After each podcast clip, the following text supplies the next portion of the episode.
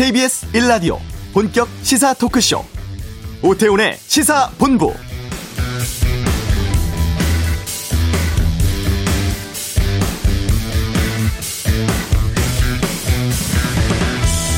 약 3년 9개월간 이어진 재판이었습니다. 국정농단 사건 등으로 기소된 박근혜 전 대통령의 재상고심. 오전에 징역 20년, 벌금 180억 원, 추징금 35억 원 선고되었습니다. 재임 시절 대기업들을 상대로 미르 K스포츠 재단 출연금 강요하고 삼성으로부터 최서원의 딸 정유라 씨에 대한 승마 지원 뇌물 받은 혐의 등으로 지난 2017년 4월 구속 기소됐었는데요. 1심은 징역 24년에 벌금 180억 원, 2심은 일부 뇌물 혐의를 추가해 징역 25년에 벌금 200억 원이었습니다. 오늘 징역 20년 확정으로 어, 박근혜 전 대통령은 20대 총선에서 새누리당 당시 공천에 개입한 혐의로 확정받은 징역 2년 합쳐서 총 22년의 형기를 채워야 합니다. 만기 출소는 87세 때인 2039년입니다. 오태훈의 시사본부 2부 각설하고 시간에 아, 이번 대법원 결과 아, 여기에 대해 살펴보는 시간 갖도록 하겠습니다. 지난해 고용 통계 결과가 나왔습니다. 잠시 후 이슈에서 통계청 연결해서 알아보고요. 8일 동안 진행된 북한 노동당 8차 대회 끝이 났습니다. 이번 주 한반도는 코너에서 짚어보겠습니다. 코로나19로 인한 방송계 영향 등 세상의 모든 리뷰에서 알아보겠습니다. 오태훈의 시사본부 지금 시작합니다.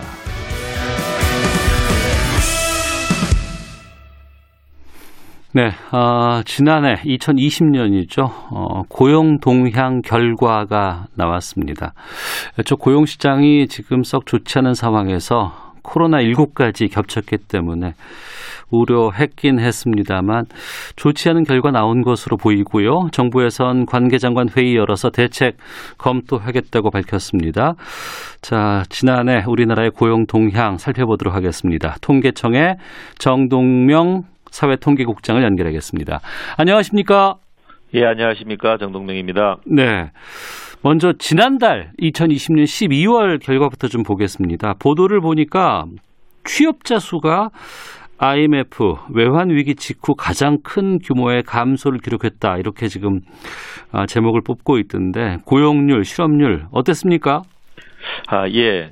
어, 작년 2020년 12월 그 취업자는 그 전년 동월 대비 62만 8천 명 감소했고 이거는 3월 이후 10개월 연속 감소하는 중입니다. 네. 어, 종사상 지위별로는 임시직이나 연령별로는 청년층과 30대에서 감소가 상대적으로 좀 크게 나타났습니다. 음. 예, 전년 동월 대비 감소한 취업자 62만 8천 명은 어, 99년도에 2월 달에 65만 8천 명 이후 최대이며 어, 취업자 감소 기간도 외환 위기가 있었던 98년 1월부터 99년 어, 4월 기간 중 16개월 동안 감소한 이후 최장 기간 감소한 것입니다. 네. 성적표가 안 좋네요. 아, 예, 그렇습니다. 예. 그리고 저 일자리를 찾고자 하는 그러니까 구직 활동을 하지 않는 아예 쉬었음 이런 인구도 엄청 많았다면서요. 예, 그렇습니다. 어, 비경제 활동 인구 중에서 가사 뭐 육아, 통학 등이 있는데 여기서 어, 시어스 인구도 그 중에 하나인데요. 네. 2020년 12월 시어스 인구는 253만 6천 명으로 통계를 작성한 2003년 이후 12월 기준으로 가장 큰 규모입니다. 네. 12월 어, 뭐 여러 가지 요인이 있습니다. 어, 통계청에서 보시기에는 어떤 이유 때문에 어떤 요인 때문에 이런 결과 나왔다고 보고 계시는지요? 예, 저희들이 이렇게 20년 12월 취업자 감소가 지속되면서 이 감소폭이 좀 확대된 이유가 여러 가지 있는데 크게 저희들 두 가지로 보고 있습니다. 네. 첫 번째는 뭐 잘 아시겠지만 코로나19 재확산과 이 장기화됨에 있는 것으로 분석하고 있습니다. 어, 코로나19 확산 이후에 산업별로 보면 숙박 음식업이라든가 도소매업, 교육 서비스업 등 그런 대면 서비스업 업종 중심으로 취업자가 많이 감소했었습니다. 네. 어, 다시 말씀드리면 이 취업자 감소 추이는 이 사회적 거리두기 단계 수준과 또는 신규 확진자 증감 추이와 좀 밀접한 관련성이 있다고 볼 수 있는데요. 네. 어, 작년 12월 상황을 보면 12월 8일 날 코로나19 재확산에 따른 사회적 거리두기 2.5단계 격상이 되었습니다. 수도권에서. 네. 그 영향으로 주로 음식 숙박업 에서 나타났는데요. 음. 어, 전체 취업자 감소 62만 8천 명 가운데 음식 숙박업에서만 한 31만 3천 명 정도 감소를 했습니다. 거의 절반이네요. 그렇습니다. 어. 그리고 그 이외에도 이제 대면 서비스 업종인 도소매업이라든가 그 교육 서비스업 등도 감소가 지속되어서 이 감소폭이 확대된 것으로 분석되어졌고요. 어, 그 다음에 또 하나의 요인으로는 이제 기저 효과라고 볼 수 있는데요. 어, 상대적으로 저작년이 2019년도에 월별 취업자 증감을 보면 어, 19년 12월 달이 18년도에 어, 비해서 좀 51만 6천 명 정도 증가를 했습니다. 네. 그래서 19년도에서 어, 연중 가장 높은 증가세를 보였습니다. 음. 12월 달이. 그러다 보니까 19년도에 정점이었던 시점하고 20년 12월 시점을 비교함에 따라서 네. 그런 기저 효과도 좀 나타났다고 할 수 있습니다. 네. 우리가 기억하고 있지만 3차 재확산 뭐 1000명 올라가고 이럴 때가 이제 12월이었고 말씀하신 거 들어보니까 12월에는 뭐 크리스마스라든가 연말 대목이 있어서 아, 취업자가 늘 수밖에는 없는 상황인데 그런 특수조차 누리지 못한 상황이 됐네요. 그렇습니다. 어. 그러면 12월은 그렇다고 하고 지난해 연간 고용 동향도 좀 보겠습니다. 예년과 비교해 봤을 때 전반적인 지난해 고용 상황은 어땠습니까? 예, 저 2020년 연간 지표는 보통 그 월별 고용 지표를 합산해서 12개월로 평균해서 계산한 값들인데요. 예. 어, 코로나19 확산에 따라 3월부터 어, 취업자가 감소를 하였습니다. 그게 12월 연말까지 10개월간 연속 감소한 결과가 반영되어서 2020년 연간 취업자도 전년도에 비해서 한 21만 8천 명 정도 감소를 했습니다. 음. 그래서 결국 코로나19로 작년 고용 사정도 대면 서비스업 중심으로 어, 상당히 좀 좋지 않았다 이렇게 말씀드릴 수 있습니다. 네. 그러고 보니까 우리 국민들이 지난해 참 힘든 한 해를 보냈구나라는 것들이 이제 이 성적표로 지금 확인할 수 있을 것 같은데. 예. 다 힘들었지만 특히 이제 청년층 일자리 문제가 상당히 심각했잖아요. 예, 그렇습니다. 이 부분은 어땠습니까? 예, 2020년도에 이제 보통 청년층이라면 15에서 29세 연령대를 말씀을 드리는데요. 그런 청년층 취업자는 어, 전년 대비 한 18만 3천 명 정도 감소를 했습니다. 이 또한 코로나19 장기화로 어, 교육 서비스업이라든가 예술, 스포츠, 여가 관련 서비스업 등 어, 청년층들이 주로 많이 비중을 차지하고 있는 그런 대면 서비스 업종에서 취업자가 감소되어져서 이게 그대로 청년층에 좀 반영되었다라고 말씀드릴 수 있습니다. 또 아울러 기업의 채용 연기라든가 취소 등의 영향이 어, 가중되어서 청년층 취업자 감소가 크게 나타난 것으로 파악되고 있습니다. 음, 예. 좀 구체적으로 분석해 보겠습니다. 어, 코로나19 여파 계속 말씀해 주셨는데, 이 코로나19로 인해서 타격 더 많이 받은 직종이라든가 업종들도 좀 결과가 나왔을 것 같아요. 어떤 곳들이 지금 유독 두드러지게 보입니까? 아, 예. 어, 예상치 못한 코로나19 확산은 뭐 사회적 거리두기라든가 집단 모임 제약 등 주로 어, 고객과 마주하는 대면 서비스 업종에서 큰 타격을 받았습니다. 네. 어, 이걸 산업별로 살펴보면 뭐 숙박 음식점이라든가 학원 등이 포함되어 있는 교육 서비스업 음. 또는 이미용 등 개인 서비스업 또 도소매 업종 등에서 취업자 감소가 좀 두드러졌고요. 예. 어, 또 주요국의 경제 봉쇄에 따른 수출과 관련된 이 제조업 분야 취업자 감소도 영향이 있었습니다.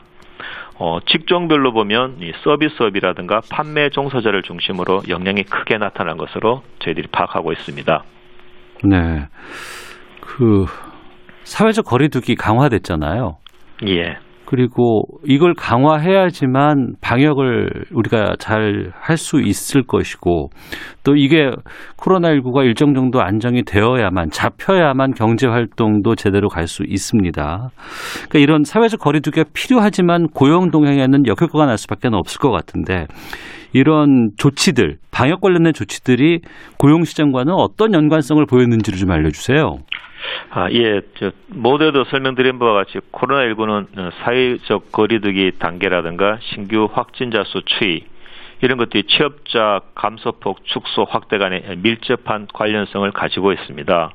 어, 1차 확산 이후 3월부터 어, 취업자 감소가 시작되어서 어, 작년 4월은 전년 동월 대비 한 47만 6천 명까지 급감을 했었거든요. 네. 그러다가 어, 5월 6일쯤에 생활 속 거리두기로 좀 전환된 이후부터 취업자 감소폭이 좀 축소하여서 8월 달은 전년 동월 대비 27만 4천 명까지 취업자 감소폭이 다소 축소되었습니다. 네. 어, 그러다가 8월 중순쯤에 또 재학산 이후에 9월부터 취업자 감소폭은 39만 2천 명으로 다시 확대되었고, 음. 그, 최근 12월 8일 날 2.5단계 격상으로 12월 취업자가 62만 8천 명으로 감소폭이 확대되는 결과를 나타냈습니다. 네. 이런 결과를 좀 종합해 보면 사회적 거리두기 그리고 코로나19 재확산 등은 어, 취업자 감소폭의 축소라든가 확대와 상호 관련성이 어, 아주 높음을 보여주고 있습니다. 네. 그러니까 쉽게 이해하고자 한다 그러면은 확진자가 많이 늘면 일자리가 줄 수밖에 없네요. 뭐 다소 좀 그런 부분 쪽에 그런 업종도 영향을 많이 받는 것 같습니다. 그렇군요. 예. 계속 안 좋은 말씀만 해주시니까 좀 네. 아유 좀 아프기도 하고 답답하기도 한데 그래도 이 고용 지표 봤을 때 좀 수치상으로 좀 좋아진 곳도 있을 있지 않을까 싶은데. 아, 글쎄요.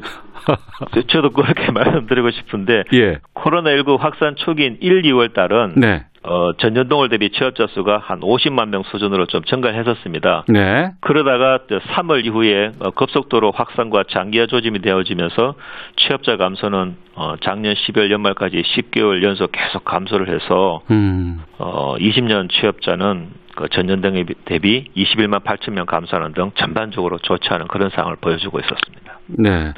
여러 가지 경제 지표들을 우리가 살펴볼 때 이제 추이 같은 것들을 보잖아요.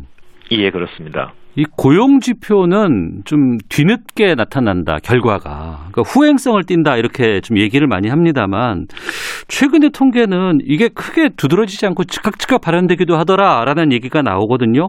이 부분은 어떻게 보고 계십니까? 예, 그렇습니다. 통상 그 고용 지표는 경기 순환에서 후행 지표로 널리 알려져 있습니다. 네. 그런데 그 작년부터 이 최근 코로나19에 따른 고용 지표는 이 사회적 거리두기라든가 신규 확진자 수 추이와 관련성이 아주 높아졌기 때문에 네. 그 추이에 따라 움직이는 모습을 보여주고 있습니다. 어, 그래서 이 사회적 거리두기 단계를 격상하면 뭐 숙박 음식점업이라든가 교육 서비스업, 네. 스포츠 시설 등 그런 대면 서비스 업종에 직접적으로 바로 영향을 주기 때문에 음. 그 반영 주기가 좀 빠르게 나타나지 않나 이렇게 생각하고 있습니다. 네. 통계청에 계시니까요. 제가 예. 지난해 예. 그러면 결과적으로 봤을 때 다들 안 좋을 거라고 예상은 했었어요. 예. 근데 수치를 딱 국장께서 받아보시고 나서 이 정도는 예상했다 아니면 이 정도는 선방했다 이렇게 판단을 하셨습니까 아니면 생각보다 더 안 좋구나 이렇게 보셨어요? 예, 고용 시장이 19년도까지는 그럭저럭 괜찮았는데 20년도 되면서 코로나가 아마 직격적인 영향을 미쳐서 네. 3월부터 확산 시작되어지면서 좀 안 좋아졌다라고 저희들도 예측을 했었습니다. 네. 그런데 이제 이게 확산이 계속 장기화되면서 음. 그게 바로 고용 시장에 영향을 주니까 네. 그래서 저희들도 뭐 예단은 보통 잘 하진 않는데 예. 그 후행적으로 결과를 보니 이게 계속 아까 누누이 말씀드렸지만 계속 영향을 받는구나라는 것을 느끼고 어. 그러다 보니까 이게 고용 시장이 좋지 않은 것에 영향을 많이 미친 게 되지 않나 이렇게 생각됩니다. 예. 빨리 이 코로나 19 상황을 좀 우리가 극복하고 통제할 수 있는 상황이 와야지만 그러면은 고용 시장이 나아질 수밖에 없다라는 생각이 드는데 예, 그렇습니다. 올해 뭐 다음 달 뭐 하순부터 백신 접종 시작한다고 하고 지금 보면은 확진자도 1000명대에서 이제 500명대로 좀 줄고 있거든요. 예. 아, 올해 고용 상황은 전반적으로 어떻게 지금 예상하고 계십니까? 아, 예, 참 예단하기 쉽지가 않습니다만, 보통 저희 통계청에서는 이제 얻어진 결과를 가지고 사후적으로 분석을 하다 보니까 네. 전망에 대한 언급은 별도로 잘 하지는 않습니다. 예, 그래도 해주세요. 아, 예. 예, 작년 취업자 감소 등은 코로나19 확산세라든가 사회적 거리두기 단계하고 어, 밀접한 관련성이 있었던 점을 바탕으로 본다면 음. 어, 정부의 지속적인 정책적 노력을 기울이고 있는 가운데 코로나19가 뭐 아까 말씀드린 뭐 백신 접종 그런 부분도 있었지만 좀 조기에 좀 종속되어진다면 네. 고용 상황이 작년에 비해서 좀 다소 개선되어지진 않을까 그렇게 어, 생각을 하고 있습니다. 네. 지금 그러면 그 2021년 1월 고용 동향 조사가 지금 이루어지고 있, 있습니까? 예, 어 이번 1월 달 조사는 10일부터 16일 기간을 대상으로 음. 이번 주가 조사 대사 기간이고요. 예. 실제 저희 조사원들이 조사를 가는 것은 다음 주에 이제 조사를 직접 합니다. 어. 지금 5인 이상 모이면 안 되잖아요. 그렇습니다. 강화된 사회적 거리두기 계속해서 지금 유지가 되고 있고 2.5단계 아닙니까 수도권은? 그렇습니다. 그러면 1월도 고용 동향 안 좋지 않을까 싶은데. 그 사실 이번 주가 조사 대상 기간이다 보니까 바로 그 사회적 거리두기 그 강화 단계에 어, 포함되어 있고 네. 뭐 코로나19의 불확실성 등이 좀 내재되어 있어서 전망이 좀 쉽지는 않은 상황인데요. 네. 어뭐 양해 주신다면 아마 저희들도 자료를 한번 보고 또 1월 달은 그때 어떤 말씀을 드릴 수 있을 것 같습니다. 네. 예. 올해 전반적으로 뭐 긍정적인 요인도 있을 것 같고 또 부정적인 요인도 있을 것 같습니다. 예. 어떤 것들이 좀 반영돼야 된다고 보시는지 어떤 것들이 있는지 좀 알려주시죠. 예, 아까 뭐 말씀해 주신 것처럼 코로나 백신이 빨리 그 도입되어서 백신 접종으로 집단 면역 체계가 좀 완성될 수 있다면 올해 네. 그건 상당히 좀 긍정적인 요인이 되지 않을까 싶고요. 예. 아울러 그 이전까지는 국내뿐 아니라 저 다른 해외 주요국에서도 코로나 19가 지금 재확산되고 이제 여러 가지 우려 사항들이 있습니다. 어. 이런 부분들은 좀 부정적인 요인으로 어, 상존하고 있다고 저희들은 보고 있습니다. 예. 예. 숫자는 거짓말하지 않는다고 하거든요. 그렇습니다. 예. 그 통계 결과에 대해서 뭐, 뭐, 일희일비할 수는 없는 상황입니다만 이걸 바탕으로 해서 더 나은 좀 우리가 앞으로의 상황들을 좀 준비할 수 있는 그런 계기가 됐으면 좋겠다는 생각이 들고 하지만 좀 성적이 좋지 않았던 거는 좀 안타깝습니다. 네. 알겠습니다. 자, 오늘 말씀 여기까지 듣도록 하겠습니다. 고맙습니다. 예, 감사합니다. 네, 통계청 정동명 사회통계국장과 함께 말씀 나눠봤습니다. 선화333님께서 저희 아들도 사회복지사인데 비정규직이라 지난 3월부터 일을 못하고 있습니다. 겨, 결혼한 지 3년인데 아이 낳을 생각도 못하고 진퇴양난입니다. 라는 문자 보내주셨는데요. 참 지난 한 해 참 힘들었고 올해 당분간도 좀 힘들 것 같습니다만 이 지금 이 방역 상황 잘 극복하고 잘 관리해서 좀 나아지는 날이 왔으면 좋겠다 생각이 듭니다. 아, 방송 들으시는 분들 여러 가지 의견들 문자로 좀 보내주시면 좋겠습니다. 샵 9730으로 의견 보내주시면 다섯 분 선정해서 또 저희가 프로그램 로고 바뀐 필터 교체용 면 마스크도 보내드리고 있습니다. 짧은 문자 50원, 긴 문자 100원, 어플리케이션 콩은 무료고요.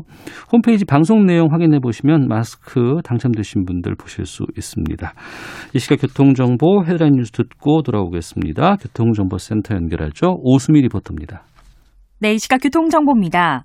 날이 풀리면서 교통량이 늘어난 모습이고요. 또 여러 돌발 구간들도 생겨나고 있어 중부 고속도로 남이 쪽입니다. 남이천 부근에서 화물차 관련한 사고가 났습니다. 1시간 가까이 처리가 되다가 조금 전에 마무리가 됐는데요. 아직 여파가 남아 호법 일대로 막히고 있습니다. 천안 논산간 고속도로 논산 쪽 선논산 부근에서는 2차로를 막고 노면 보수 공사를 하고 있습니다. 지장을 받아 정체가 극심하고요. 서울 시내에서는 동부간선도로 성수대교 방향으로 성동 분기점을 지난 지점에서 사고가 있습니다. 이 영향으로 군자교부터 성동 분기점까지 밀리는데요. 15분 이상 시간이 필요하겠습니다.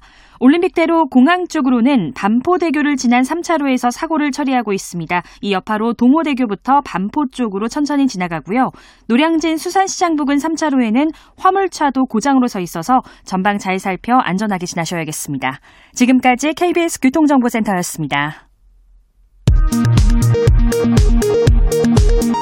헤드라인 뉴스입니다. 이른바 국정농단과 국가정보원 특수활동비 수수 사건으로 재판에 넘겨진 박근혜 전 대통령에게 징역 20년형이 확정됐습니다. 정세균 국무총리는 최근 민주당을 중심으로 추진되고 있는 코로나19 이익 공유제 입법화 논의에 대해 자발적으로 해야 한다는 입장을 밝혔습니다. 민주당과 국방부가 서울 여의도 면적의 34배에 해당하는 군사시설 보호구역 16곳을 해제하기로 하는 등 규제 완화 대책을 계속 추진하기로 했습니다. 오는 18일부터 서울시장 보궐선거에 대한 국민의힘 당내 경선이 시작되는 가운데 국민의힘과 국민의당 안철수 대표 간 신경전이 거칠어지고 있습니다. 안 대표는 오늘 국민의힘 입당 거부 의사를 다시 밝혔습니다. 일본군 위안부 피해자들에 대해 일본 정부의 배상 책임을 인정한 최근 법원 판결과 관련해 한일 외교 당국이 이번 주 국장급 협의에 나섭니다. 지난해 은행 가계대출이 100조 5천억 원 증가한 것으로 집계됐습니다. 한국은행이 관련 통계를 작성한 2004년 이후 역대 최대폭 증가입니다. 앞으로 면적 1000제곱미터 이하의 전기차 충전소는 제1종 근린생활시설로 분류돼 도심 내 설치가 가능해집니다. 또 건축 허가 시 제출해야 하는 설계도서가 간소화됩니다. 지금까지 라디오 정보센터 조진주였습니다.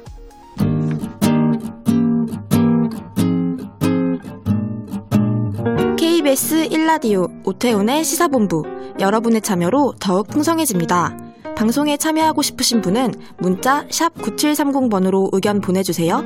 짧은 문자는 50원, 긴 문자는 100원의 정보 이용료가 붙습니다. 애플리케이션 콩과 마이케이는 무료고요. 시사본부는 팟캐스트와 콩, KBS 홈페이지를 통해 언제나 다시 들으실 수 있습니다. 많은 참여 부탁드려요.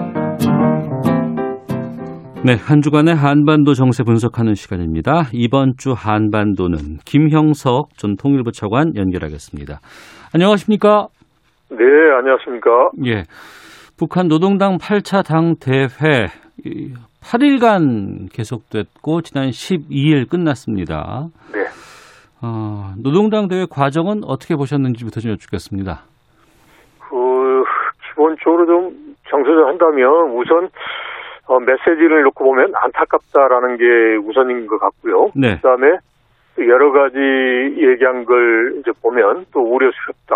음. 그리고 또 지금 현재 코로나라든지 또 이제 미국의 행정부 출범을 앞두고 있는 상황에서 네. 이제 북한으로서는 어, 떻게 할 수 없는 그런 상황이란 말이죠. 네. 그러다 보니까 좀 뭐 여러 측면에서 좀 꼬인 측면도 있겠다라는 음. 생각이 들었어요. 그래서 네. 우선 첫 번째 안타까운 면을 보면 이제 북한이 지금 현재 어렵게 어렵단 말이죠. 뭐 제재나 그다음에 코로나 이런 상황에서 어렵게 어려운데 이제 남북 관계나 그다음에 미국에 대한 이제 상황 인식이라고 그럴까요? 이게 너무 경직되어 있어요. 네. 그러니까 뭐 우리 쪽에 대해서는 뭐 판문점 선언 이전으로 돌아갔고 계속 뭐 우리의 최고 당국자가 나서서 뭐 최첨단 무기 도입하고 북한을 계속 압살한다라는 그런 사고에 있고 네. 그다음에 미국에 대해서는 최대의 주적이다. 음. 이걸 어떻게 이제 경멸하느냐.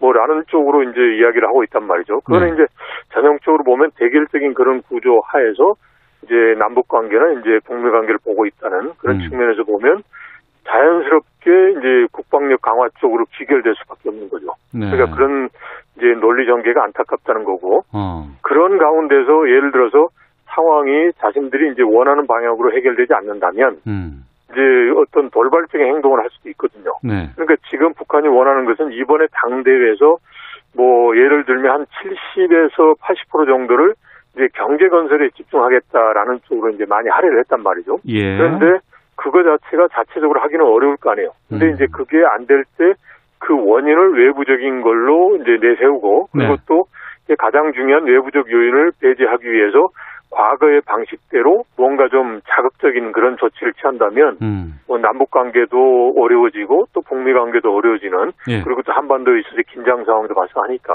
네. 이제 그런 측면에서 우리, 우려 스러운 거죠. 그리고 어. 마지막으로 이제 시기적으로 좀 부적절했다 아쉽다라는 거는 예. 지금 1월 달에 보면 이제 코로나도 그렇고 그다음에 미국의 바이든 정부가 아직 출범도 안 했기 때문에 북한으로서 할 수 할 수 있는 게 없잖아요. 그러다 보니까 일단은 뭐 어떻게 보면 미국에 대해서 강대 강으로 하고 또 선대 선으로 할 수도 있다라는 게 저는 핵심적이라고 보는데 네. 이제 미국이 힘으로 몰아붙이면 자기들이 밀리지 않겠다라는 음. 것도 보여주고 그리고 또 미국이 대화나 협상을 통해서 보면 나오면 자기들도 하겠다라는 거니까 네. 이제 어정쩡하단 말이죠. 그런데 그런 상황에서 이제 북한 내부에 그런 자긍심을 주기 위해서 국방력 강화를 강조를 했어요. 네. 그리고 거기에서 플러스해서 미국을 움직이도록 하기 위한 이제 그런 협상적 차원에서 또 국방력을 이야기하다 보니까 음. 이제 이거 자체가 우리를 포함해서 국제사회가 봤을 때 이번에 당대에서의 북한의 메시지는 이제 긍정적으로 안 보는 거죠. 뭔가 네. 우려스럽게 본다는 거니까. 어. 그럼 그게 바로 북한에 있어서는 이제 자신들이 지금 당대에서 뭐 사회주의 뭐 건설 획기적 진전이라고 이야기를 했지만 네. 그런 앞날이 결코 순탄치 않다라는 걸 자기들 스스로가 음. 이제 어 이제 만드는 그런 이제 측면이 있다라고 볼 수 있는 거죠. 네. 네. 그리고 이번에 그 김정은 위원장이 총 비서로 추대됐다고 하는데 네. 그럼 앞으로는 김정은 총 비서 이렇게 호칭을 해야 됩니까? 그렇죠. 그러니까 당 차원에서 보면 총 비서고 예. 앞으로 이제 최고인민회의가 1월 17일 예정돼 있잖아요. 네. 거기에서 이제 국무위원회도 만약에 이제 변화한다면 음. 이제 국무위원회 위원장도 되니까 어. 이제 김정은 위원장이라는 표현을 쓰기는 어렵겠죠. 근데 여하튼 국무위원회가 있으면 위원장이고 당 중심으로는 이제 총비서인데 지금 총비서로 됐다는 게 원래는 이제 과거에 김일성 시대나 김정일 시대 때 다 총비서였거든요. 네. 그리고 당 중심이니까 당 음. 중심으로 가겠다. 그리고 총비서가 갖는 상징적 의미. 우선 첫 번째 김일성, 김정일 위원장과 같은 반열이다.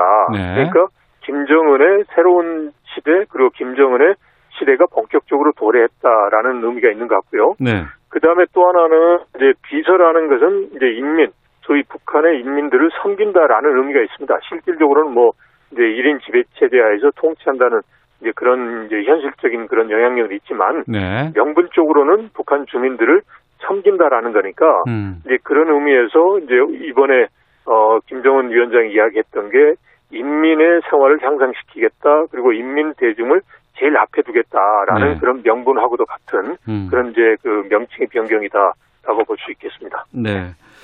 대남 메시지 좀 분석해 보겠습니다. 네, 네. 남조선 당국에 예전처럼 일방적으로 선의를 보여줄 필요가 없다라고 나왔고 네. 어, 합의를 이행하기 위해 움직이는 것만큼 상대해 줘야 한다. 남조선 당국 태도에 따라서 3년 전 봄날로 돌아갈 수 있다. 이런 거가 좀 주목됐는데 네. 어떻게 평가하세요?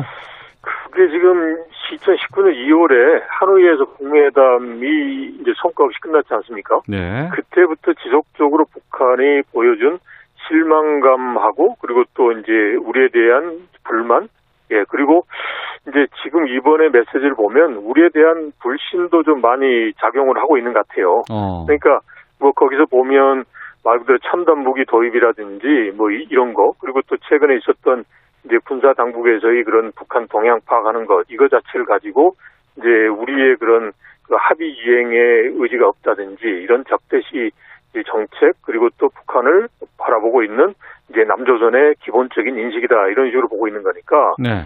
기본적으로 지금 현재 상황이 어려운 상황에서 이게 남쪽에서 좀 도와줬으면 좋겠는데 도와주지를 못하니까 여기에 대- 대한 그런 불만하고 실망감 이게 더 나아가서 이제 아, 불신으로까지 가는 이제 그런 상황이 아닌가 싶어요. 그런데 이제 마지막 부분에 보면 남조선 당국 태도에 따라서 3년 전 봄날로 돌아갈 수 있다라고 한 거는 네. 이거는 뭐 남조선 당국 태도도 있지만 음. 상황이 변화해서 3년 전과 같은 그러한 이제 좋은 그러한 이제 한반도 정세 남북 관계가 됐으면 좋겠다라는 그런 이제 북한의 기대도 담고 있는 게 아닌가 싶습니다. 네. 그 런데 이제 어제 또 대남 비난 담화가 김여정의 이름으로 나왔거든요. 예, 나왔죠. 그러니까 예. 열병식 동향을 추적한 우리 그 군당국 여기를 예. 거친 언사로 비난을 했었는데 이거는 네. 왜 이렇게 나왔다고 보세요?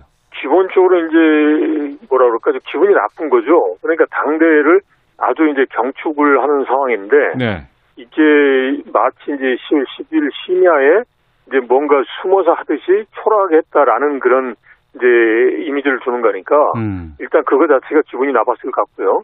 그 다음에 두 번째는 이제 대남 부분의 메시지가 군사 부분에서 자신들을 이제 자극하는 행위를 하지 말라라고 그랬는데 네. 군 당국이 말 그대로 이제 정찰하면서 이제 보고 있는 거 아니에요. 음. 그러니까 이거 자체가 이제 어, 어떻게 보면 이제 자신들의 대남 메시지를 곧바로 이제 남쪽에서 이걸 이제 무시하고 행동한 게 아니냐라는 게 있는 것 같고요.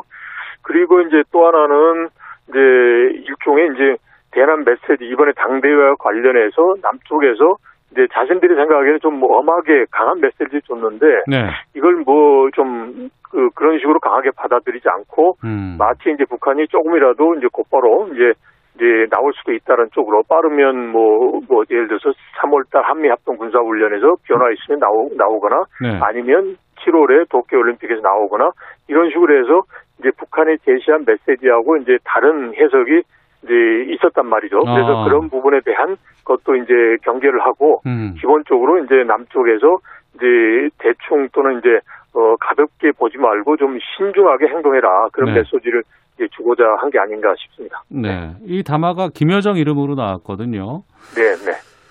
그 김여정 당 제1 부부장이었고 그리고 네. 이제 뭐 상당히 위상이 오르지 않을까라고 이전부터 우리 언론들이 계속 예측을 했었는데 이번에 인사부에서 보니까 상당히 강등됐다고 들었습니다. 지위가 낮아졌다고 나오던데 이건 그렇, 어떻게 보세요? 그렇죠. 형식적으로 보면 이제 정치국 후보위원으로 있다가 후보위원회에서 이제 어, 빠지고 단지 이제 중앙위 위원 약 한 250명이 되는 위원 중에 한 사람으로 됐으니까 네. 형식적으로는 이제 강등된 거는 맞죠. 예. 맞는데 예, 예. 이제 기본적으로 이제 북한 체제의 특성 보면 형식적인 그 지위 자체가 이제 중요하다 하지만 그렇게 중요할 것 같지 않아요. 왜냐하면 이제 그 최고 지도자인 이제 김정은 위원장과 어떤 관계가 있느냐라는 게 보다 더 중요하기 때문에 네. 그리고 이제 형식적으로는 이제 뭐 강등됐다라고 하지만 음. 여전히 이제 김정은 위원장과 소위 그 남매 통치라고 이야기하듯이 그런 영향력을 행사하고 역할을 하지 않느냐라고 네. 보입니다. 그래서 아마도 최근에 이제 담아낸 것도 보면 여전히 대남 분야 쪽에 이제 역할을 할 것 같습니다. 네. 그리고 이제 핵잠수함 개발 나오고 뭐 여러 가지 핵 억제력 강화하겠다 이런 것 보도가 참 많이 되고 있거든요. 네, 네. 이 군사력 강화 부분은 어떻게 평가하십니까? 이 부분이 북한으로서는 어떻게 보면 자충수 같은데요. 자충수다. 예, 예. 왜냐하면 예. 이제 그 새로운 5년 그리고 김정은 위원장의 이제 새로운 시대를 만들어 간다는 거예요. 그렇게 하기 위해서 이번에 보면 그 당 지도부 인사의 한 75% 정도를 교체를 했지 않습니까? 네. 그리고 뭐 박봉주를 퇴진시키고 새로운 인물들을 많이 등장을 시켰단 말이죠. 그런데 여기에서 이제 북한이 이제 김정은 위원장이 북한 주민들한테 자랑으로 내세울 게 없어요. 음. 경제 부분 없잖아요. 네네. 그러다 보니까 결국 이제 국방력 쪽을 이제 강조할 수밖에 없는데 이제 그런 가운데서 기존에 했던 것 말고 조금 더 나아간 걸 제시를 해야 된다는 이런 강박관념이 있을 수가 있고 어. 그래서 이제 핵 잠수함이라든지 국방력을 강화를 했단 말이죠. 네. 그런데 이제 문제는 이제 이제 이거죠 이제 또 하나가 보면 마치 이제 국방력을 강화하면서 이게 외교를 배제하지 않는다라고 이야기를 한단 말이죠. 네. 그러니까 그 말은 뭐냐면 이제 미국과 뭔가 담판을 해야 되겠다라는 절박감이 있는 거죠. 음. 그런데 여기서 미국이 아직 입장을 보이지 않으니까 네. 아까 말씀드린 이중적인 태도, 강에는 강, 선에는 선으로 간다 그러면서 결국 강을 보여줄 수 있는 것은 미국에 대한 힘을 보여주는 건데 그것은 핵 잠수함이거든요. 그러니까 미국의 본토까지 은밀하게 가서 SLBM을 쏘겠다라는 거니까. 네. 그러니까 바로 이런 것 두 가지. 즉 그 북한 주민에 대한 자긍심을 돋우기 위한 국방력 강화를 강조를 했고 음. 미국과의 협상에서 뭔가 협상의 칩으로 이제 활용한다는 측면에서 하다 보니까 이거 자체 이 말이 나오고 이게 아까 저 모두에 말씀드린 대로 이제 우리나라 국제사에서 봤을 때 북한이 이게 국방력 강화만 강조하니까 이거 좀 문제가 있다라는 그런 이제 분위기를 만든 요인이 된 거죠. 그게 바로 이제 이제 어떻게 보면 북한이 경제를 건설하는 데 있어서도 도움이 되지 않고 그리고 앞으로 5년이 이제 험난하게 갈 수도 있는 이제 어떻게 보면 이제 북한이 이제 자충수라고 볼 수도 있는 거죠. 예. 네, 알겠습니다. 합참에서 열병식 정황 있다고 그때 했었는데 열병식 예. 했나요? 아니면 아직 안 한 겁니까? 지금 10월 10일 날 저녁에 그런 동향이 있었다라는 거고 아직도 네. 열병식에 참여할 수 있는 인원들이 좀 해산하지 않았다는 겁니다. 근데 네. 지금 봐야 되겠는데 지금 현재 보면 당대회가 끝났고 그다음에 경축 공연까지 했단 말이죠. 그리고 예. 2016년에는 이제 평양시 군중 집회대회 형식을 했어요. 그래서 지금 과연 할지 안 할지는 지켜봐야 되겠는데 지금 봐서는 어, 뭐, 할, 할 가능성이 좀 그렇게 높아 보이지 않는다라고 싶습니다. 네. 네, 지켜봐야 될 것 같습니다. 예. 네. 이번에 보니까 당대회 뭐 한 8일 동안 했었고, 뭐 코로나 상황 속에서 마스크 쓰지도 않고 한 7천 명 정도가 모였다고는 하는데, 네. 글쎄요, 올해 상반기 어떤 변화들이 있을지 좀 지켜보는 시간 갖도록 하겠습니다. 네. 예, 이번 주 한반도는 김형석 전 통일부 차관과 함께 말씀 나눠봤습니다. 오늘 말씀 고맙습니다. 네, 고맙습니다. 예. 잠시 후 2부 각설하고 준비되어 있습니다. 오전에 어, 대법원에서 선고가 나왔죠. 박근혜 전 대통령의 최종심 선고 결과 또 최근에 어, 정치권 이슈에 대해서 살펴보고 이어지는 세상의 모든 리뷰도 준비되어 있습니다. 잠시 후 2부에서 뵙겠습니다.